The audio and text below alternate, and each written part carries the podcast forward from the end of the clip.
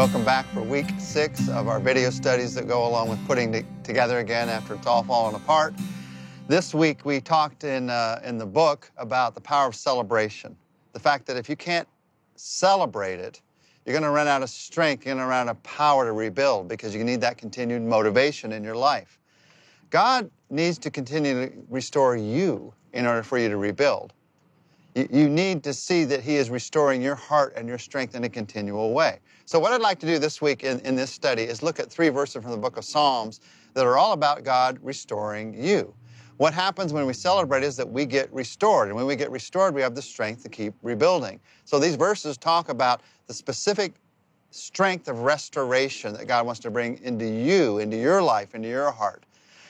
First way that God wants to restore you is He wants to restore your relationship to Him. So, first, He restores our relationship to Him. And the Bible talks about that in Psalm 80, verse 3, when it says, Restore us, O God, make your face shine upon us, that we might be saved. Only reason you're saved, only reason you can have a relationship with Christ is because God decided to restore you. He, he, I love this picture. He made His face to shine upon you. That means he like he turned his face towards you in love. If he hadn't turned to you in love, you couldn't have turned to him. He had to make the first move. In any relationship, somebody usually has to make the first move in order for it to, to work. Well, God made the first move towards us. He, he turned our, his face towards us. And we couldn't have been saved. To be saved means to be rescued and back into a relationship with Him. We couldn't have been saved except that He turned His face towards us. And here's the amazing thing God turned his face towards you before you turned your face towards him, before, for many of us, you even thought of him. That's what happened on the cross in Jesus Christ, is his, his face turned towards you in love. Now, if you're not sure that you've been saved, we've been using this word, if you're not sure that you've turned your face to him, that you've trusted in him, you can be sure right now. You don't have to do a lot of things and make sure you're a good person before you get to heaven in order to be saved. The Bible says that happens because of what Jesus did for us, not of what you do for Jesus. That comes later. What you do for Jesus comes after you're saved, not before you're saved. So if you're not sure, pray right now. Ask Him to save you. You can do it with your eyes open. You don't have to close your eyes to pray. Just say, Jesus Christ, would you begin in my heart, in my life, a relationship with you? I want to be saved. I want to be rescued back into a relationship with you. Would you, would you save me? I, I trust you to forgive the wrong things I've done. Thank you for dying on the cross for me. I, I trust you to give me a new life, the kind of life that only you can give. Thank you for your resurrection. And so I trust you to save me. In Jesus' name, amen. It's a very simple prayer, changes everything, changes your eternity. If you prayed that prayer for the first time, or maybe you're not sure you ever prayed that prayer before, if you prayed it, make sure you tell somebody else about it. Because they're going to be able to encourage and strengthen you in this new step of faith that you've taken. The Bible says in Romans 5, verse 8, God showed his great love for us by sending Christ to die for us while we were still sinners. So even before we knew anything about him, he died for us. He died for you. And for some of you, you just started a relationship with him. God restores us to salvation by shining his face on us, by giving his life for us on the cross. There's a second restoration that's talked about in the book of Psalms. This is the most familiar one. He restores our soul. Number two, he restores our soul. Psalm 23, verse 3 says those simple words He restores my soul. You know, that's the shepherd psalm. The Lord is my shepherd, I shall not want. And then, He restores my soul. One of the things that needs to be restored in our lives continually and constantly is our soul. I can't think of anything more important than our soul that needs this continual restoration. When you're tired from thinking all day, when you're worn out from the project of rebuilding that you're involved in, there are a number uh, uh, of ways that you can try to get restoration. If, if your restoration uh, is just about your intellectual thoughts, and then there's a lot of ways that you can get some restoration. You can do something to relax. You can watch some TV.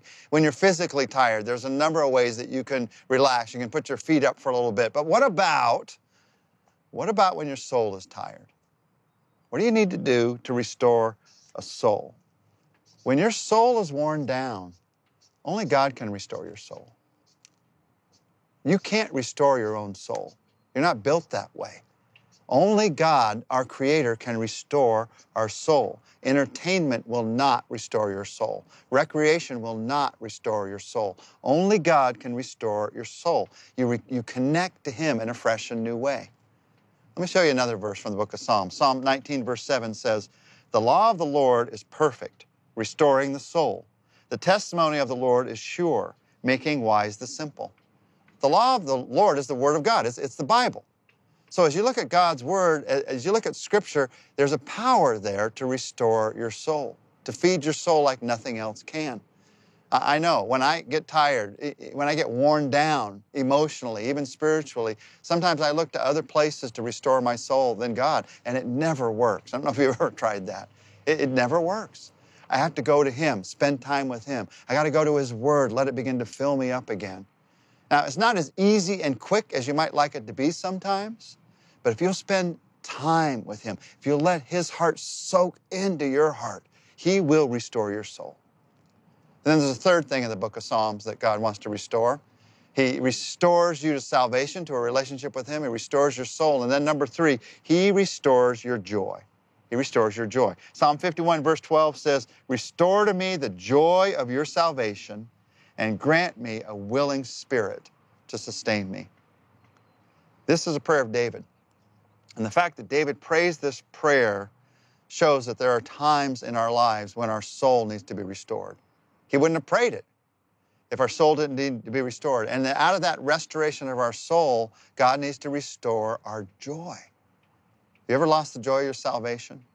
I really don't know anybody who's been a believer for a long time who hasn't at times lost the joy of their salvation. They feel like it's become routine, or they feel like God is far away, even though they're spending time in the Word. Uh, they, they feel like what they're doing may not matter. They've lost the joy of their salvation. There are a lot of reasons why we can lose the joy of our salvation. And in this psalm, David, in even writing this, is pointing to one of the main reasons, one of the hard to face reasons why we lose the joy of our salvation our own sin. David had gotten caught up in sin. This psalm is from the heart of David after he'd gotten caught up in sin with Bathsheba.